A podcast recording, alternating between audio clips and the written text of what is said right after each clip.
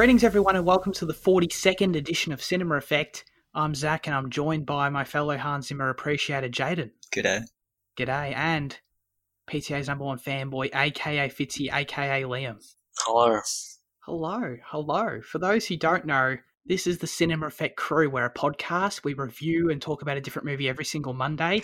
You can find us on YouTube, Spotify, Apple Podcasts, Amazon Music, and I feel like a total dumbass um, because this week I was looking through after the, feedback stuff we got. I was looking through what new things can I just do with the show that I wasn't doing that might make it better or some shit.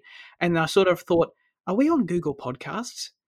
So then I'm like, okay, how do we get us on Google Podcasts? And then I realized we were already on Google Podcasts. We were on Google Podcasts this entire time. It was like an automatic thing that, that happens. It just transfers over.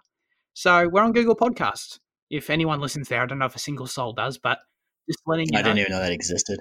Yeah, yeah, it's like the uh it's I think the default for Android phones as opposed to, Oh. you know, if you don't want to download Spotify or something. So we're there as well. So subscribe and all those things if you enjoy the show. But we've got our specific question of the week. We of course always want you to write in your questions, thoughts, reviews to the show for next week's film. But our specific question prompt of the week will be what aspect do you appreciate most in movies? We're talking about anything, any aspect of film that you really appreciate. We're talking about music, editing, sound, acting, cinematography, story, all the things that we talk about most on the show. But what really connects with you most? Let us know in the comments. And of course, just thank you for anyone who left the. Uh, I, I should have said this last week, so I made sure to set a reminder that I do it now. Thank you to anyone who left feedback on the survey that we had at the end of last year. We appreciate it. We had a fun chat about it last week, and we're doing some little things about it, so we appreciate all of the feedback there. But this week we're reviewing a little film called Munich, which opened in the US on the 23rd of December 2005. It was directed by Steven Spielberg. Ever heard of him? Uh, genre is a historical drama, and the synopsis reads based on the true story of the Black September af- uh, aftermath, excuse me, about the five men chosen to eliminate the ones responsible for that fateful day. Jaden, you had seen Munich before. Mm. We hadn't. We hadn't. Let's start with you. It's a it's it's it's a film I really like. Uh, you know, like what starts off as Israeli propaganda gradually takes steps back, and you know, it becomes a pretty good film about morality and ethics of war, and you know, the futility and the tragic nature of it and stuff. You know, I feel like you know because it it goes out its way, but at the start, you know, it like really vehemently vilifies the Palestinians at the start. That like some of the backpedaling doesn't fully take hold, and like you know that balanced perspective it tries to eventually take on doesn't really come into it fully. So I think that holds the film back a bit, but it's nonetheless a film I really like. Cool, cool. I have to say that, you know, as ignorant as I am to almost everything, I just completely coincidentally didn't know what this movie was about. Sort of learnt a lot about just the uh, the Israeli Palestinian uh, and all that the conflict in that region that's been going on forever. Very recently, so that was very helpful for this movie. I would have been pretty confused otherwise. But anyway, Fitzy, what do you what do you think? Um, yeah, I, um, yeah, I liked it as well. Um, like I, yeah. It doesn't sound like a ringing endorsement. I liked it. I liked it. Okay, okay. I, I think everything about the movie is really good.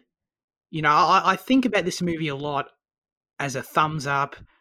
Check it out, watch it. It's good, but I, I don't know. I don't know if anything quite ascends to great or amazing for me. And maybe that, that's just some subjective things that we'll get into. But yeah, I don't know. I don't know. I liked the movie. People should check it out. I, I appreciate that it's a Spielberg movie because it does feel in some ways not I don't know prototypical Spielberg, which is cool. But yeah, I don't know. I don't know. I liked a lot about it, so I, it's a thumbs up from me, generally speaking. So I don't know.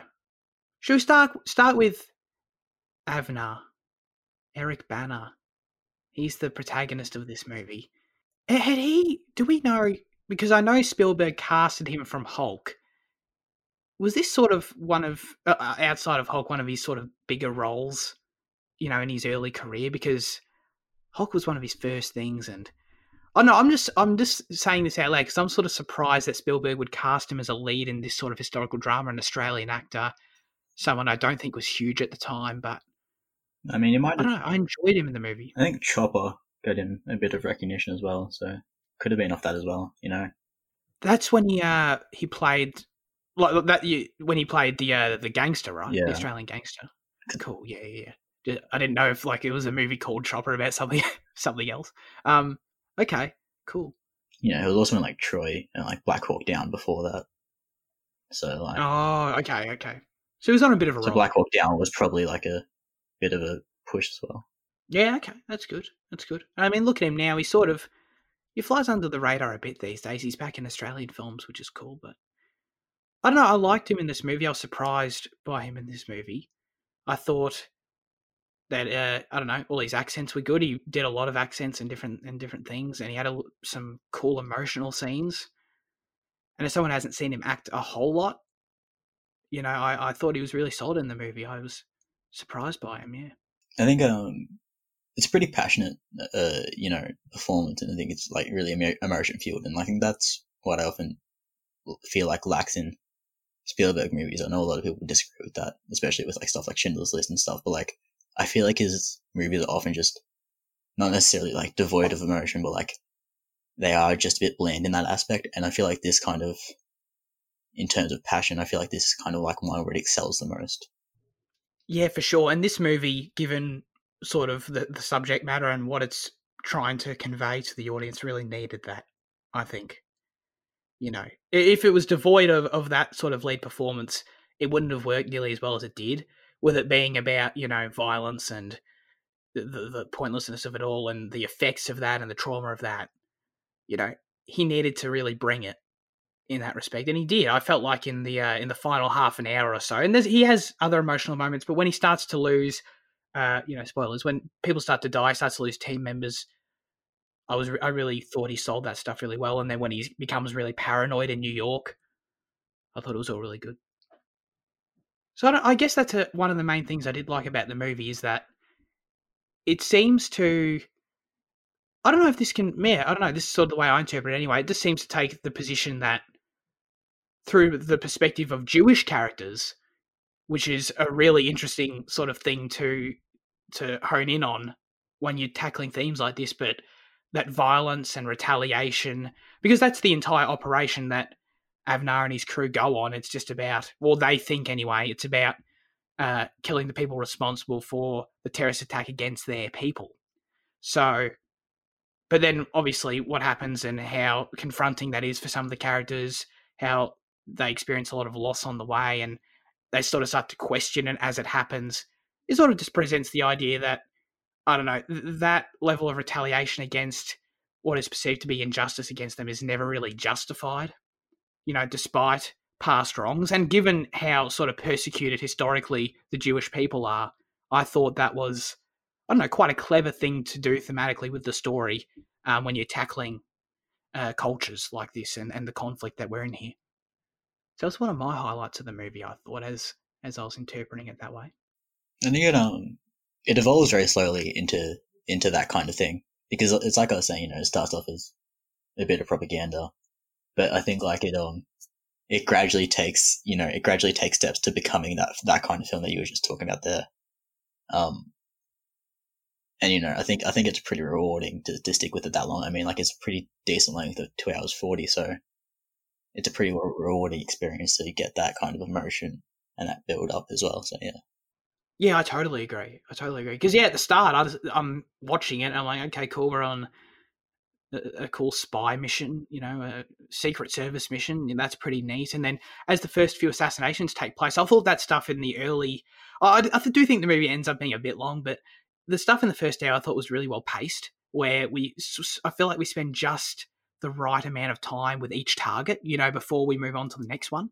Um, and I was engrossed in that. But you're right. Then when, by the time we get to the end, stuff I wouldn't have even seen coming at the start, when he has the conversation uh, with his mother, and you know she's basically like, a home, "This is all about a home for for for us as a people. Israel is our home.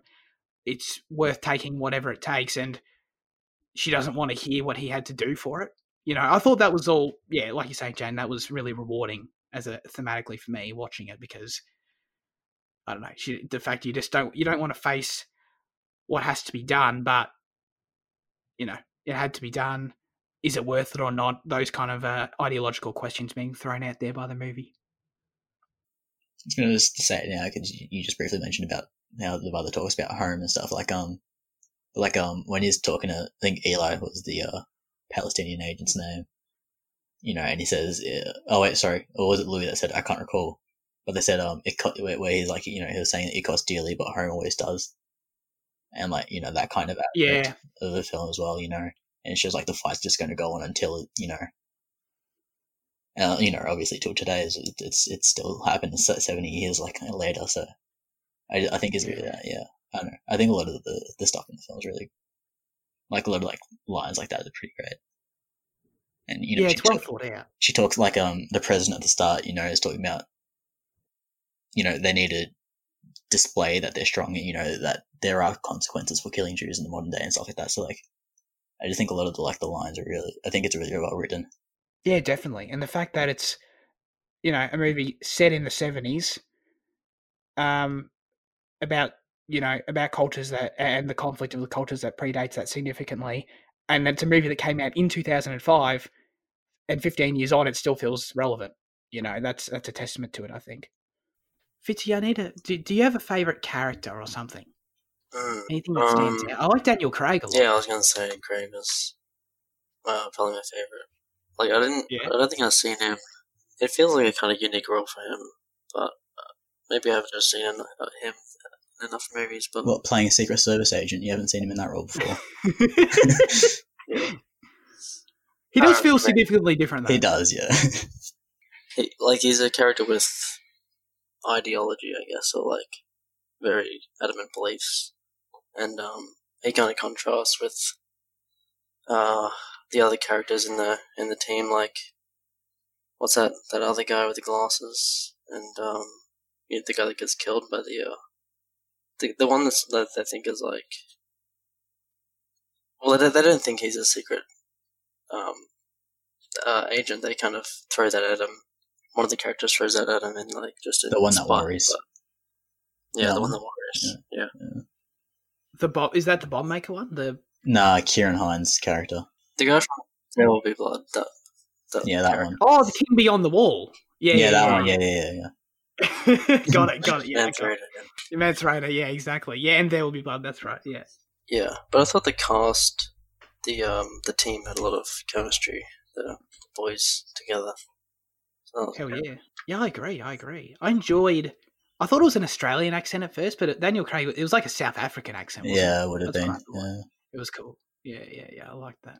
because like that's why like uh you know like when like the uh like in Athens like when when those guys come into the room like he says that they're all uh you know like from ETA or whatever they are, whatever they are and then they like he has to specify that Daniel Craig is not from there because his accent is so different you know like he specifies Yeah, that he's that's right. African you know it's like that yeah This movie's got a lot of really cool moments, I think. Um, especially when it comes to the actual assassination of each target. Um, the one where they have to plant the, the bomb in the phone and everything that happens with the signal being the truck's in the way and the girl runs back into the house and I, I was I thought all that stuff was really well directed. It was really tense for me. Um, I enjoyed that one a lot. The other one with the the what was it the bed bomb and the bomb was way too powerful and Eric Bana got totally blasted through the in the other room. I thought that was really cool. Wasn't expecting that. Um, so as we move on, and I feel like each target we spend like, I don't know, 10, 15 minutes sort of with each one as we go. It sort of keeps the movie going on pretty, I don't know, pretty seamlessly. I wasn't really too bored. Like maybe in the, like, as we get in towards the, like, the, the latter half of the second act, when he visits the, the French dude's house, I'm like, what are we doing? But when it comes to the actual operation itself, I was engaged. Mm. I quite liked the bit at uh at, at Louis' house wha- wha- whatever the dad's name was I can't recall but like um I quite enjoyed that. I think it, it provided, yeah, it provided a good context for like why, like how Louis operates and like why he's helping him despite all that stuff. And I think I I, I, I enjoyed that scene. Yeah, no, I get that, and I did like how it sort of came down to that using them as a source was sort of compromising them as well because everyone wants everyone's information, which is pretty funny if you think about they're able to probably divulge locations because they're all you know the, the, their targets are also looking for locations of other people or possibly them. I liked all that. I don't know. I just felt like we spent a bit long there, but it's a bit of a nitpick. But it was probably where it dragged the most if I had to choose a spot. Tons of really cool long takes and, and shots and different things. Just of just at random points throughout the movie. No crazy moments, but cool establishing shots of sort of the, the camera is like a long 30 second shot of the camera moving around zooming in slowly kind of just showing us where every uh, one of the team members is in relation to a target. That happens a few times. I think it happened the first time um, with the first dude before they shoot him and stuff. There's some cool well choreographed stuff like that in the movie. I appreciate it. Talking about like uh, the establishing of like um, locations and stuff did you feel like that the grading of some locations was absolute ass and like that there was like significantly like I feel like in some locations they chucked on like a really strong film grain and like just bleached the scene. Did you also get that? I did. I did. There were some shots and scenes, yeah, where it felt like the color sort of just vanished significantly. The saturation went way down. It happened like like the ones that stick in my mind, like when they first get to the room in Athens, and then also like when he's back in Israel towards the end, like in, in like you know, and he's like in mm. interview, like it's just devoid of color, and if if the, maybe if that's intentional, I don't know, but like it just felt like such a weird thing, considering how rich the majority of the film is, you know. It was weird. I'd like to think it was intentional, but I can't really pinpoint. You already remembered more spots than me, but I can't really what's the consistency in the in the spots where it's used? You know, like if it's Israel or if it's just Israel, for example, that sort of makes sense. But then, as you say, it happens in Athens, and it. Yeah. Well, the only thing I, I can think is like, is it reflecting that you know Avner's trained? You know, because like by the end, I think in Israel it makes oh. sense that you know perhaps he's trained, but like in Athens, it it wouldn't. Like it's like I, I'm not sure if it's. I don't know. Yeah, possibly. Yeah, I don't know. That, that's a good point, though. I don't know what they're going for there exactly. It was a bit, wasn't a huge point for me, but I noticed it. Okay, now in this week's edition of Zach potentially misunderstood something really obvious in a movie, where did Daniel Craig go in this movie? I, I feel like he vanished at some point in the third act. I, I never uh, saw him again. Did they, he die? Th- that was my one thing. They cut from the big scene where they were getting chased by the ghosts. I think he died, but I would no, have liked. He, he's, he's the one that stays alive because the bomb maker dies, Ciarán Hinds' character dies, and then like the um yeah the the other one dies to the knife wound that's sitting in the, like the park. Um, but Daniel Craig oh, survives. Yeah. But I think it's just that like after that operation where they try to kill Salameh, but then they can't. I think that they're probably just too hot at that point and they have to pretty much retire. So I think like that's why they just go their separate ways and we don't see Craig again because it's just you know he's too involved and like they just have to like pull away. Right. Right. Oh, right. That makes sense. Yeah. Well, I would have kind of liked to see that then, like kind of yeah separation, like uh, a kind of separation scene or something like that. I agree because for me watching it, it felt like the movie forgot about him. Because we see him running away, and what you're saying makes sense, Jane. But then, yeah, I didn't get that. I was sort of, I felt like I missed something. It was sort of weird. Maybe there was scheduling conflict with Bond, and he had he couldn't film the final third of the film. Yeah, maybe. is got to go and film the best movie of all time. I think um I think the bomb maker is the most tragic character in the film because of, you know he was especially when it's revealed that you know he he disassembles bombs. You know he he, he his job was to save lives, but then he, you know he's turned into one that kills people. I think like um, mm. that, and then like the way like after each mission they kind of cut to him just like you know making random stuff and like you know he like this kind of like childlike demeanor that overcomes him. Like he, he seems like a very innocent person. Like at the end when he's just in his workshop and he's doing that again, like I think it's such a sad scene, especially like when it's, you know, cutting between Bana tearing up his house and, you know, the bomb maker just enjoying himself. Uh, it's, it, I think it's like one of the most like, really sad scene, really hard one to watch. Yeah. Yeah, I agree with you. Especially when, yeah, he's sort of, I think he, he's sort of the first catalyst because he's the first one in the team that sort of takes a real stand. Is like, yeah, bro, I'm not, I'm not doing this. He doesn't jump on the train for that one mission. Um, so in that way, yeah, it felt like sort of he was responsible for sort of pushing Avner over the edge too, and becoming a bit, you know, conscious of that. The um, The guy who got the guy with the knife. Did he kill himself, or was he killed? Because I kind of saw it as he killed himself. Oh, Is that what you guys Huh. saw? or- I didn't think that, but I mean, I also thought, I, I thought it was implied that you know he'd been stabbed by someone else, but wh- how would they know where he was? You know, Yeah. he was sort of in an obscure spot. Well- so possibly, yeah. I, I thought he might have killed himself too, but like they say online, like they didn't take anything, and I think that's meant to imply that like it was Ah. someone else and they just didn't take it. But yeah, I, it, it does seem a bit. Oh well, to me that makes it sound like he did kill himself because, especially beforehand, they Craig is they're focusing on Craig talking to him about how he doesn't see himself and he's cooking all this food and everything like that. And he's in this somber mood, and then he gets killed in this Yeah. random spot, and they don't take anything. So Yeah, I think Yeah, it's a good he point. did kill himself. That's pretty subtle. Then I like that a lot. Yeah, I didn't get that. That's cool. I'm just curious. Cause I I think like where the knife wound was would be a detail as to like if he did or didn't. Because I mean, like you know, you don't kill yourself by stabbing yourself in the chest. So if that's the case, then I don't think he killed himself. But like if it's somewhere else, then maybe. Mm, mm. Don't think they said, did they? No, Did you guys? I thought Avner was going to die at the end of this movie for sure. I just felt like that's sort of where his arc was going. I like how it ended up, but yeah, I don't know. That's how I felt as I was watching it.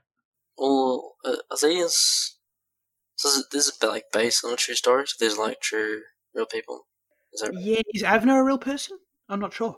I doubt he's real. Um, just because the way the Mossad works, I don't think they'd ever like reveal like an actual identity like that. Maybe they would. Who knows? Oh, sure. But like, um, I think he's based on the person that probably headed the operation. I doubt he's like Avner's actually like a real Avner. You know? Yeah, probably not. I was surprised they chose him for that operation. I mean, like Geoffrey Rush explains why, um, because you know he's unsuspecting, he's got contacts in Europe and all that stuff. But I don't know. Like I thought, I feel like you'd have to choose at least someone who's killed before. Did you all have any thoughts on the score? Because I sort of, as I was watching, I didn't know for sure. I assumed this was a John Williams score just because of Spielberg, and it was. Um, very different for for Mr. John Williams because it does. There are long periods of time, unless I'm it sort of blended in for me and I'm forgetting. But I feel like there were lots of periods where there was no score, and there was that sort of that one uh, tense track that played in I don't know that that like low key beat that was pretty. I liked it, but it was just sort of all that was there a lot of the time. Was there anything of note that you guys took from it? I only really noticed the score in the. Oh well, I only remember the score in the big like flashback Oh, scene. I thought that was really good. But is it like the theme that they used in that uh, scene? that's the, the that theme has like vocals and stuff, right? It's like sort of. Yeah, Am I thinking of the right thing? Yeah. Yeah. Yeah, I like that. But then, yeah, there was also that just any time like they're setting up, I don't know, setting up a bomb or some shit, or you know, they're moving in on an operation. There's like a little sort of tense under underlying bit of music that plays. It plays like I don't know, eighty times in the movie or something. It was quite an understated score for for John, I think. For John, if I may call you that, Mister Williams. Um, so yeah, I don't know. It sort of surprised me from him, but I, I quite liked it. I want to say I would have, you know, wanted something a bit less subtle, but and a bit more, not not subtle, because that main theme, Fitzy, that you mentioned isn't subtle, but something a bit more invasive, something that's there, more that's more present. But I don't know. I don't know if that would have made the movie any better. While we're um talking about the flashback, I, I, do. I don't I don't like it. I think it's one of the lesser parts of the film. I think what happened, you know, in Munich that should have been covered at the start. I think uh, you know I, I understand why and like what how they slowly reveal information. Like you know like it's kind of good, but like I think um I think constantly cutting back to Munich kind of drags the film a bit. I think you know what happened there should have been covered at the start and then left alone. You know. And also, like at the end, like Yeah. I don't know why you'd ever intercut a sex scene with like ultra violence. Like it's it's, it's just weird, mate.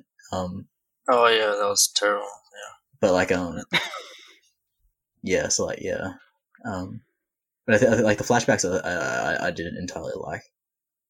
I liked what they what they added to the film, but I just felt like they were out of place and it should have just been covered at the start and then left alone. I totally agree. I totally agree. I, I was confused. I, w- and Well, yeah, because we. I, I, like the scenes themselves, Mhm. and I think they're cool, like shots and stuff, and, and cool action pieces. But yeah, we just keep cutting back to them, and yeah, hundred percent. I felt like we it was already pretty extensively covered at the start, and we get little more bits and pieces here and there that sort of don't add a lot. And at this point, you know, like I mentioned, I do think the movie's generally well paced, but I don't know. I would have restructured some things there when you've got a runtime like this that's pretty long, and yeah, f- you're covering the same stuff again. And in the actual moment during the sex scene when he's sort of envisioning Munich happening, I was confused. I, I I'm I didn't understand what he was looking at exactly because obviously I knew about Munich, and at that point I think I'd like forgotten what the characters at the start had looked like. So I was like, who are these people? Uh, Mainly because I was thinking if Eric Bana's imagining this, this had to have been somewhere he was. You know what I mean? It was just sort of weird. It felt like he was imagining it as if he was there. Maybe this is just a me thing. I don't know, but it, it was odd. It was odd to me. I was c- confused of like, but he wasn't at Munich. Is this is this Munich? I don't know because it, it, it sort of was presented as if he was re- reliving it, sort of thing, when he wasn't even there. I just think it was showing that he's kind of been infected by the trauma, and it's you know he's, he's not going to escape it. I, Oh, yeah. I didn't really see it as that, but um, as um, as if he was reliving it, as if he was there. But like, I understand how you could see it as that. Yeah, yeah. No, I get. No, you're totally right. That's totally what it's meant to be. Yeah, yeah, But- yeah, yeah. Yeah, I, I, don't know, I feel like you could have chosen something else to do there to kind of present that. Do you have any trivia for us, Vinny? I do. Thank you. Thank you. Actually, I was. I'm here going. What the hell haven't I done? Here's some. Here's some trivia for you. If you're into production, the time span between the start of production to the release date in December of 2005 was less than six months. Oh, Pretty what? impressive, especially considering. I I don't know. It looks like this movie was shot in on location in a lot of places. I mean, even if it, I think it'd have to be because to build these sets would be incredibly time consuming. Yeah, no, and it's the, yeah, everywhere they were was seemed authentic too. Yeah. But regardless, like So- six months from production to the release, that's that's insane. Huge, huge quick turnaround. If you sort of yeah, if you im- imagine maybe it took three months to shoot, yeah, quick edit, Jesus. Maybe that's why we got the the sex scene. They're like, oh shit, I don't know. Just chuck it in We can have another scene that he's imagining. We've got this extra footage of the the, the, the terrorist attack. Throw it in here. Oh yeah, I actually, did, oh, never mind. Uh, Jan was talking about it earlier. I had trivia about it and I forgot. The ending of the film conflicts with the real life one, where the Mossad agent successfully bombed the mastermind of the Munich killings, along with his four bodyguards and three innocent bystanders. They also injured 16 innocent bystanders. Okay, right. So, moral of the story is they actually got the last guy when him and Daniel Craig are like, you know, doing their stealth thing. In the movie, they were caught really awkwardly by someone who just walked up to them. you know, Wh- when they're in a bush or something, and some dude just like walks up and is like, "Yo, there's there's people like right there lying there." What the He hell? was um he was patrolling and then he heard the click of like a the gun.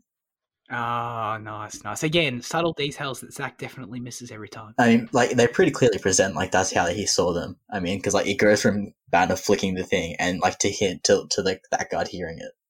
I mean, like it, Oh, way to That wa- way to rub it in. that wasn't really subtle, mate. Did, didn't notice that. Didn't notice. this was at the two hour and ten minute mark though, so you're pretty tuned out by this point. yeah, there was like 50 minutes of uh, Munich flashbacks still to come. Yeah, So yeah, anyway, I don't know why that choice would have been made. How does it? I don't know. How does that add to the movie necessarily? yeah. In, in like the uh like the the text that appears at the end, it, it does tell us that they eventually got. I, I, like whether it was a different operation or whether like this one was completely fictional. I don't. Does it specify in the trivia or? Oh, good point. Good point. The tri- the trivia implies here because the way it says conflicts with the real life one implies that they got him at that operation, but not. Yeah, not necessarily. If they got him eventually, yeah, maybe it doesn't.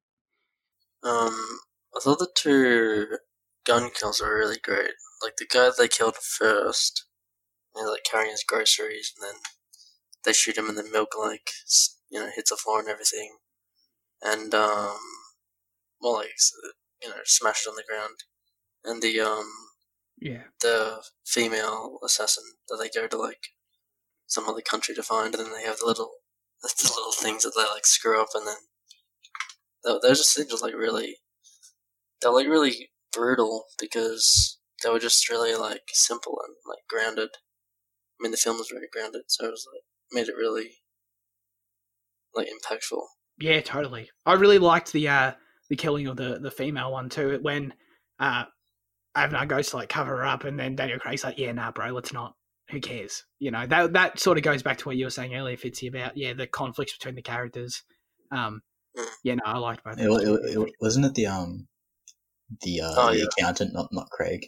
That that that, that oh, either way, Craig probably would have done that too, yeah, probably. knowing his character. Yeah, I think the um the face to face killings are less sensationalized than the bombings. So I think yeah, I think what you were saying about about what Liam was saying about them being more grounded was yeah. how do you mean sensationalized? Because the bombings are kind of like you know it's like you know they're, they're big set pieces and they're, there's a there's a massive build up in tension and you know it's it's quite Oh yeah, it's quite large in scale, whereas these are kind of just, you know, it's it's it's a very personal confrontation, and it's it happens, it's over, and then we kind of see regret instantaneously. yeah. They've had that. Those ones did feel the most like spy movie, if you will. You know. I wonder if um the production was so short because Spielberg was also doing War of the Worlds in two thousand five. Your favorite movie? I want to watch it. I've seen 15 minutes of it on TV once. That's all you need to say. I've seen it all apparently. yeah. Is there anything about the ending, like you know, like it sort of just exemplifies everything we've talked about thematically about the movie? I think. Oh well, I, no, we didn't really talk about it specifically the character choice of Avner to not return home, and that's sort of just a nice, I don't know, that's a solid, makes sense end cap his journey. He's just sort of Mm. can't face that. He can't face what he's done for his homeland. He's like, yeah, nah, bro, I'd rather not. I think um So that, yeah, that made sense. like at the start of the film, doesn't like um Geoffrey Rush call him like a yekke or whatever it is, like you know a Jew that was born away from Israel or something like that. Like he spent his time right Yeah, and like he kind of defends it, saying, "No, I'm not. I, you know, I'm, I'm from here." So then his choice at the end to, to, to remain away from Israel is kind of yeah. I think it's yeah. yeah, that's a good point. Shows good Yeah, character progression. Yeah, for sure, for sure. His arc was complete. I'm gonna bring back arc on the show. We haven't talked about it in a while. Oh no, let it die.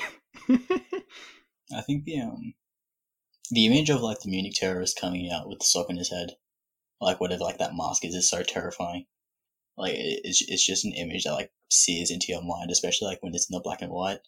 Like that's just like like even from like my first time watching it, like that that is an image that I retained all the way up until this time. Like that is just like burnt into me, and like it's it's like you know I love it because of what it is. Oh, Like, really? it, it's it's such a like terrifying, you know, just frame. yeah, no, I mean, it wasn't imprinted in my brain in the same way, but dude, yeah, that sounds like some shit in my nightmares, hundred percent. Oh, it looks like it rather. The movie is long. Did any of you guys have any? I don't know comments about the runtime. You, did you feel like it was paced well? I, like I said, I, I did feel like it was it was pretty solidly paced for the most part. But Yeah, I thought it, I thought it was long, but I don't know how. I don't know what I would cut. You know. unique flashbacks. Yeah, But other than that, though, yeah, yeah, I, I agree with you. I don't really know. I think just like shaving a few minutes off each operation, not even a few minutes, probably a minute off each or something like that would save something. Yeah. Yeah, yeah, get it down to like, yeah, in the two twenties. Mm. But I mean, it is just sort of, you know, it's objectively and what we consider is sort of on the longer end. And yeah, I mean, considering we've sort of, yeah, we've sort of covered all our main points about this movie pretty fast, there isn't, I don't know if there's a whole lot to dissect in the story, you know, because, you know, I like what the movie has to say, but it's not like what it has to say sort of requires its runtime, you know what I mean? Mm. Because it's not the most you know original shit ever, but I still I still enjoy you know themes like that. I think that that I think like the reason that I like the scene at Louis' house is because it's a break from the action because it's not repetitive in like the way that we're presented with the same thing, but it's the same structure in each action of like you know the reconnaissance, the build up to something goes wrong a bit, and then it happens, and you know and there's a slight fall in you know the tension. So like I think that's why like breaks like when he goes back to. Oh, where was the child born? I don't know. When he goes to see his wife and the child, or like you know, when he goes to Louis' house, I think you know they're they're they're appreciated breaks from that kind of repetitive like tone. Although I don't mind it because it's still entertaining to watch. I think it's it's welcome, you know. Yeah, no, that's true. Yeah, it is different. In another way, though, I wouldn't have minded if it maybe. Mm, Yeah, I see what you're saying. If it, even if it doubled down on it for me, I, I think I would have liked that equally as much. You know, if it's like this movie is entirely in the field all the time, it's constantly tense. That would have given that would have been a sort of a different movie in a sense, but would have been you know if it's sort of always tense and always gritty and grounded without these breaks, maybe would have been a different experience. I don't know. Don't know if it would have been any better. I think the um, I think the repetitiveness of it is interesting because like, I think typically it'd show like if another movie was to handle this, this I think like they present the characters with with a real like it becomes like monotonous to the characters and they kind of just like become uni- it becomes a uniform operation. They just kind of get better at it and like it just becomes like disassociated with what's happening. But the fact that there's you know it's rather impassioned every time then like you know rather like there's questions about what they're doing, how they're doing it, why they are. You know, I think it's interesting that it never gets easier for them. Whereas, a, you know, I think a lesser movie would have just shown them getting more proficient at it. Yep, hundred percent ditto. All right, what are we going to give Munich out of ten? Fitzy. I give it a seven out of ten. Strong Spielberg. Seven out of um, I liked it. I enjoyed its theme and stuff, and uh, and the uh, cast of characters I thought were pretty well cast, and uh, yeah. Excellent, Jaden. Eight out of ten for me. Um, yeah. I, I, don't, I don't really know how to summarize what I've said, but like it's yeah, I just think it's yeah. No, that's all right. That's all right. I'll give it a oh, I'll give it a seven two, but like, yeah, I mean, I, I, could also be an eight. Like, I'm pretty, pretty 50 50 on that, so I'll just choose one. Seven just feels more right because I do think there wasn't a whole lot as this, you know, what we talked about sort of shows. There wasn't a whole lot I was like, yo, that, that was sick. You know what I mean? It's just a lot of, there's really good characters. The themes are really cool. They're well explored. Um, it's just a lot of that kind of talk with this movie where it's like, yeah, that was really tense. That was really good nothing sort of excels necessarily for me. Um, and the runtime brings it down a little bit because I'm a I'm a fussy pot like that. So I'll give it a seven, but you know, I'm I'm pretty close between a seven and eight. I recommend people check it out for sure.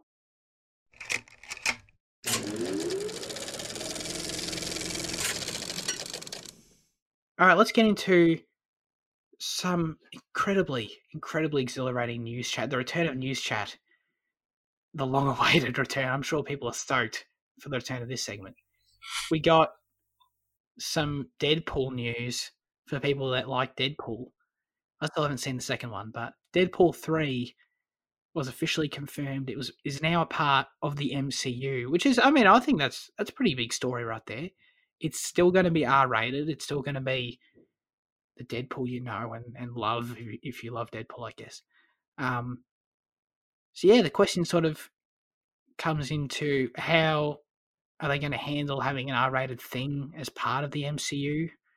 I know Disney Plus is sort of doing this thing now where they've got what do they call it? They call it stars or some shit. I don't know. It's like this extra different category within Disney Plus where they can put R-rated stuff. So, I mean, that makes sense. Um, but you, you, have you guys both seen? Have you seen Deadpool's one and 2 mm-hmm. Is there anything in either of those movies that, yeah, not that we're comic expert, uh, experts here necessarily, but anything in those movies that necessarily conflict with the MCU or wouldn't make it work already? Because you know how X Men has their own version of Quicksilver. Is it like something? Is there anything like that where there's characters and played by different actors and it's wouldn't work? I assume not. No. Well, well, sorry, Josh. Josh yeah, that's right. Josh Brolin plays Cable, and he's yeah, yeah, that's right. Yeah. Uh, so I mean, you can guarantee there's going to be like at least three jokes about that. at least three. Yeah, probably.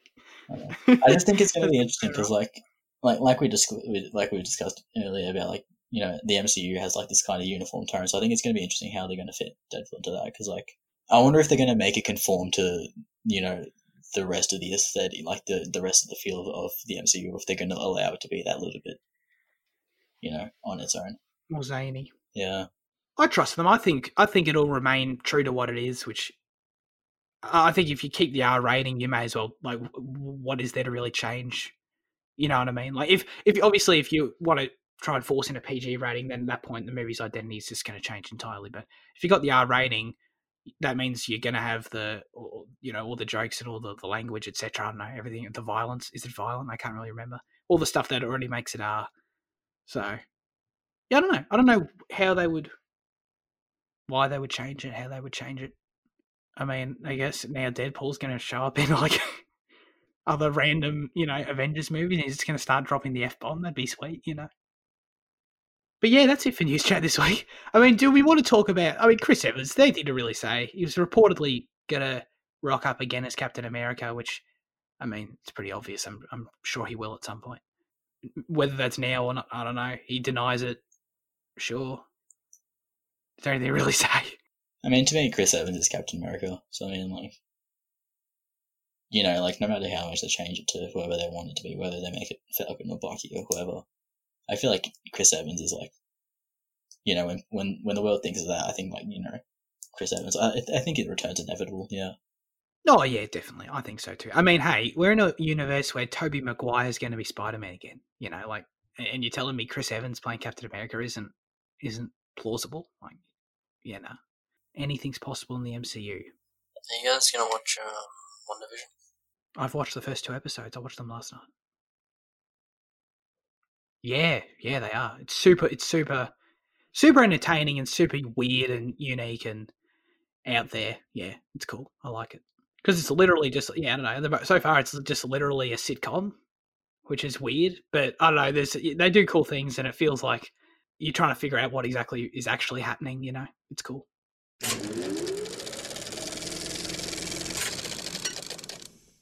Anyways, now it's time for our highlights of the week.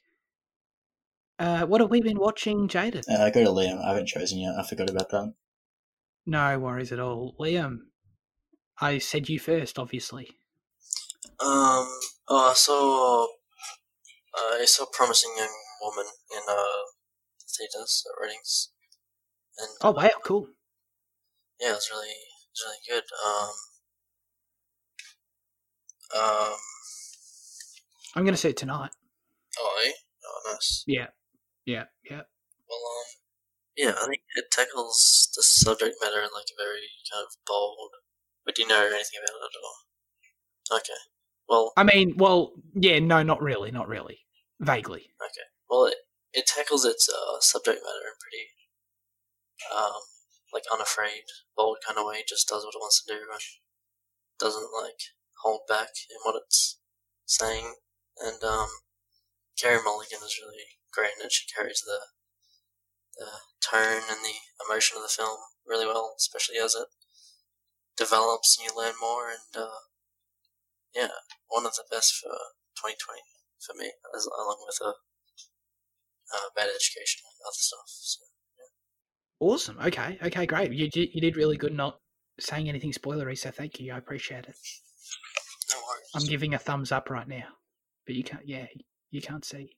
Uh, do you want me to go, Jane, or are you No, whatever you want. Do you want me to go?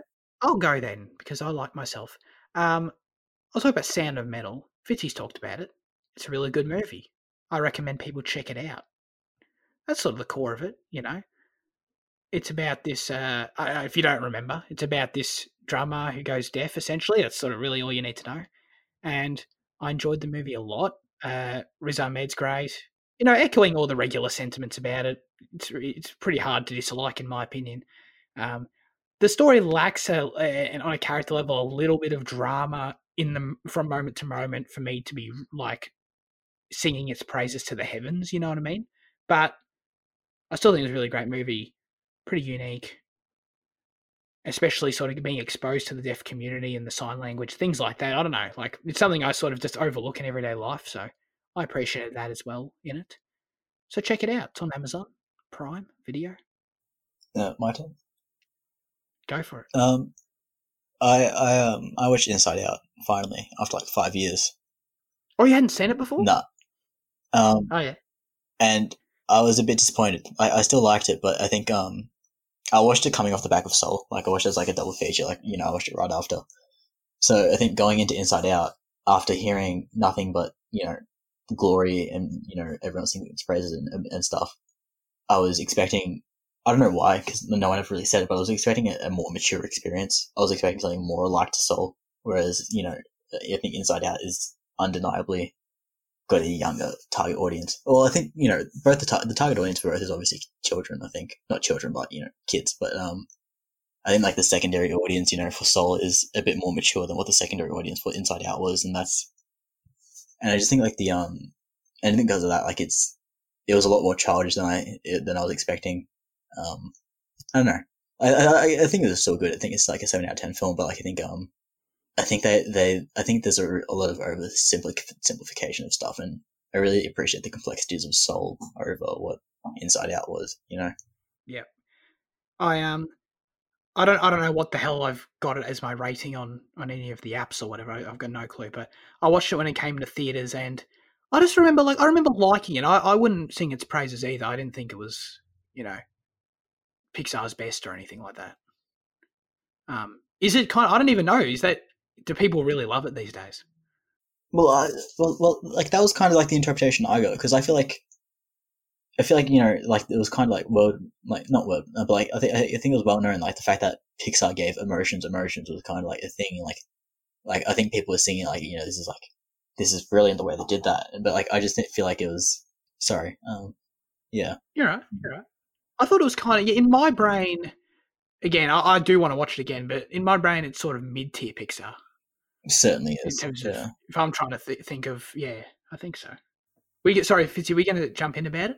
I thought we did. We cut you off. Oh no, I was just saying. I think it's generally like well received these days. Yeah. I think critics like like a lot as well. So maybe that's where the mature, where Jaden's perception of the mature things. But no, I mean, adults liked it. I think that uh. Okay. I think coming off the back of Soul hurt my my perception of it. I think that's that's part of it as well. I think had I not done it as a double feature, I might have liked it more as well. But yeah. I know when we talked about Soul last week, Fitzy, you mentioned that you liked Inside Out's aesthetic more. Am I? Is that that's what you said, right? I'm not mistaken. Yeah, I mean, I haven't seen it in a long time, maybe not, but I, I might rewatch it because I. You might have seen it. I'm rewatching some of the Pixar before my Disney Plus runs out in a couple weeks. So. Oh, okay. Yeah. Like Inside Out seems like a very colorful, kind of expressive film to me. I guess Soul is that as well in some ways, but the Soul color palettes felt more like just like it was less pleasing to me, just on a subjective level. Yeah, yeah, right. I mean, I get what you mean about the colors. I think I much prefer Souls, um, like the the character designs and the the designs of the actual. I don't know what do you call them, the souls themselves, I guess, and like the uh, what they call the caretakers, like the two D things, whatever yeah. they were. I thought I really liked those compared to the designs of the emotions personally. Yeah, yeah, and like I prefer like the the look of like the before world to that of the brain.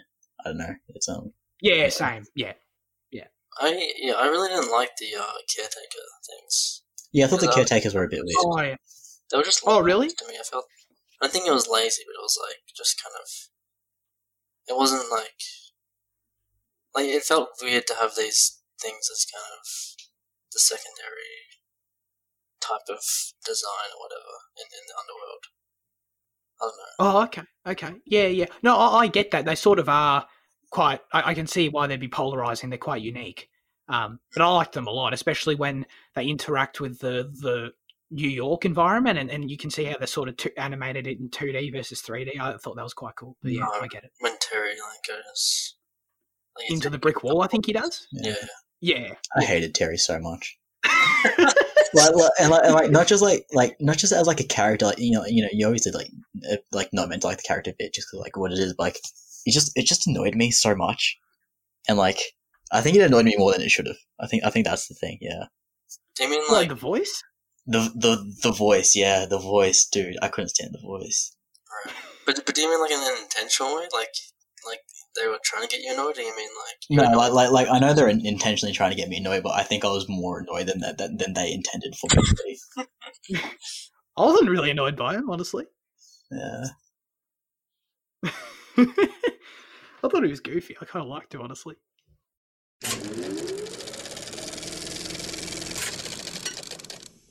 As always, now we hand the show over to you with our question of the show. Last week we asked you what are your most anticipated movies coming up in 2021? Andy said bang on the money with the first episode of the year. Hell yeah, lads. Thank you, Andy. The most anticipated film of 2021. Time to get the obvious out of the way. Wes Anderson's The French Dispatch. Surely. Yo, we've talked about this. I don't know if we've actually done it in news chat or if it's come up just in our pre episode discussions or whatever, Jaden, but what is this movie other than Wes Anderson? Do we know? I think it's it, it's in like a publishing company. I think in like France, obviously. I don't know. I, I think it's kind of like a few different tales about like life, but like in like a Wes Anderson type style. Who's the person that does Fantastic Mr. Fox? Or who Wes did that? Anderson. Cool. Okay, I know I'm thinking the right person then. Yeah. Okay, cool, cool. I thought I thought it might have been confusing people. Okay. Oh yeah, and Isle of Dogs. I want to watch that really bad. Uh, Luke says, looking forward to Black Widow because why not? And I haven't really been paying attention to what new movies are coming out. I have a feeling it won't be that good, but oh well. I don't know, Luke. I don't know, Luke. I think there's a fair bit out there, but we'll, we'll you know, we'll see as stuff comes out and stuff. That bloody uh, HBO Max lineup's pretty stacked. Um, what are our answers? My answer is The Many Saints of Newark. Very excited about this movie. It's about damn time. It was originally coming out like December 2019, then it got pushed to like I think like September 2020 or something like that. It just kept getting pushed. It was it was completely shot, to my understanding, about a year ago. Um, so I'm very excited to see it. What about you guys? Yeah, many saints of Newark and uh, still Dune, of course. Um, Yes. yeah, you know, TV show and director. Just like not a. it's funny. I don't. I don't have like a. My thing isn't something that's like from something I don't know. It's just like you know, a prequel for something I already love and from a director I already love. So And uh, and you're a fan of like the Dune world and the uh and like the production and the history of all that already, right? So oh yeah, like yeah, I like the concept of Dune and everything. yeah, yeah, for sure. Yeah, yeah. Welcome to my world. I don't, I don't anticipate real films. I anticipate franchises and shit. So, Hmm. Fast and Furious Nine. Anyone? Uh, Jaden. Um, I don't know. It's, it's a few good things. I mean, um, I think you know, Edgar Wright's Last Night in Soho is probably what I'm most keen for. But also, like Baz Luhrmann's got a new film coming out this year. Supposedly, I don't know if he'll actually be able to get it out this year. But like, um, I love Baz Luhrmann so much. I think his style is brilliant. Uh, like, I'm really keen for that film as well. Like, which is Al- which is the Elvis Presley film. So Yeah. Oh yeah, the, what the Tom Hanks one? No, no, the one with Austin Butler. Oh yeah, Tom Hanks isn't. That's right. Yeah, yeah that's right. Oh, okay, cool. Yeah, I, I was like, wait, there's two Elvis Elvis movies. Yeah, I forgot Tom Hanks was in it. Yeah. Um. Yeah, so Elvis and Last Night in Soho is what I'm keen for, I guess. I thought Damien Chazelle had a movie too. It's got like a stacked cast, I think. Brad Pitt's in it, I think. Sorry, I'm going off the top of my head. I've just remembered it. I don't know what the hell it is or what it's about, but I, hell yeah, I'm going to be there. He's such a, I don't know, I, I, I, God, he's such a polarizing figure for me because I like, I've either like loved his work or not liked his work very much. So I'll just, I don't know what I'll get this Oh, time. yeah, you love La La Land and didn't like Whiplash. I hate Whiplash. Uh, it's coming out next year. movie. Babylon's Oh, coming. 2022. yeah. Oh, okay. My apologies. Okay. Cool. All right. All right. Was That's it, a uh, bit further away then. Did you like dislike La La Land, or was it just like, or you just didn't mind it? No, it's just not for me. It's just not for me. I appreciate it. Oh, you don't like, That's all it like is. the musical element, like the fact that it's a Yeah, yeah. exa- I just don't. I just musicals just don't do it for me. I just can't. I appreciate that. Um, and I I I heard him talk about this in an interview or something. How you, you sort of want to the opening number of La La Land when they're on the uh, the freeway there, and how he basically inserted that in the script to sort of just tell the audience right away what the movie's going to be.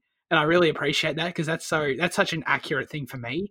Because the second I saw that, I was like, wow, that was really impressive. But also, I'm probably not going to like this movie. So it just it is what it is. And then I also thought thought First Man was mediocre, but yeah. alright. I'd rather forget about the first it. but Fitzy, I mean, I love just I love nerding out with you. Uh, we, I feel like we do this once every few months, but like, yo, Michael Gandolfini is going to play Tony Soprano, and we're going to watch that in three months. I'm so excited for that. Yep. Where well, where were you able to watch it? All come to theaters or Theaters here. Oh really? Oh, that's epic. Yeah, yeah, yeah. yeah. No, I can't wait cool. to see all the freaking younger characters and Sopranos. Oh yeah, oh yeah, it's going to be sick. And then yeah, and God, Ray Liotta's in it, and um, and uh, Jon Bernthal. God, I love those. Oh, yeah, yeah. yeah. Anyway, anyway, sorry. we- Let's we'll save that. Thank you everyone for watching this week's episode of Cinema Effect. We appreciate you all tuning in. Fitzy, what are we watching next week? We are watching um, Infernal Affairs. You can find that one on Netflix. It's the uh, it's uh, what inspired the uh, the Departed from uh, Scorsese, and it's a uh, Hong Kong action uh, film. Andy, get excited. We're doing it for you, Andy. Yeah, yeah. I wonder how spoiled the story is for me by The Departed. Probably almost completely. But yeah, it is what it is. Whatever. I've got that expectation, so it's okay. Anyway, thank you very much for boys. For boys? For Thank you, boys. boys, for joining me. For the boys, thank you. yep, you got it. Thank you very much. All right, we'll catch you all next week. Have a great one, and goodbye.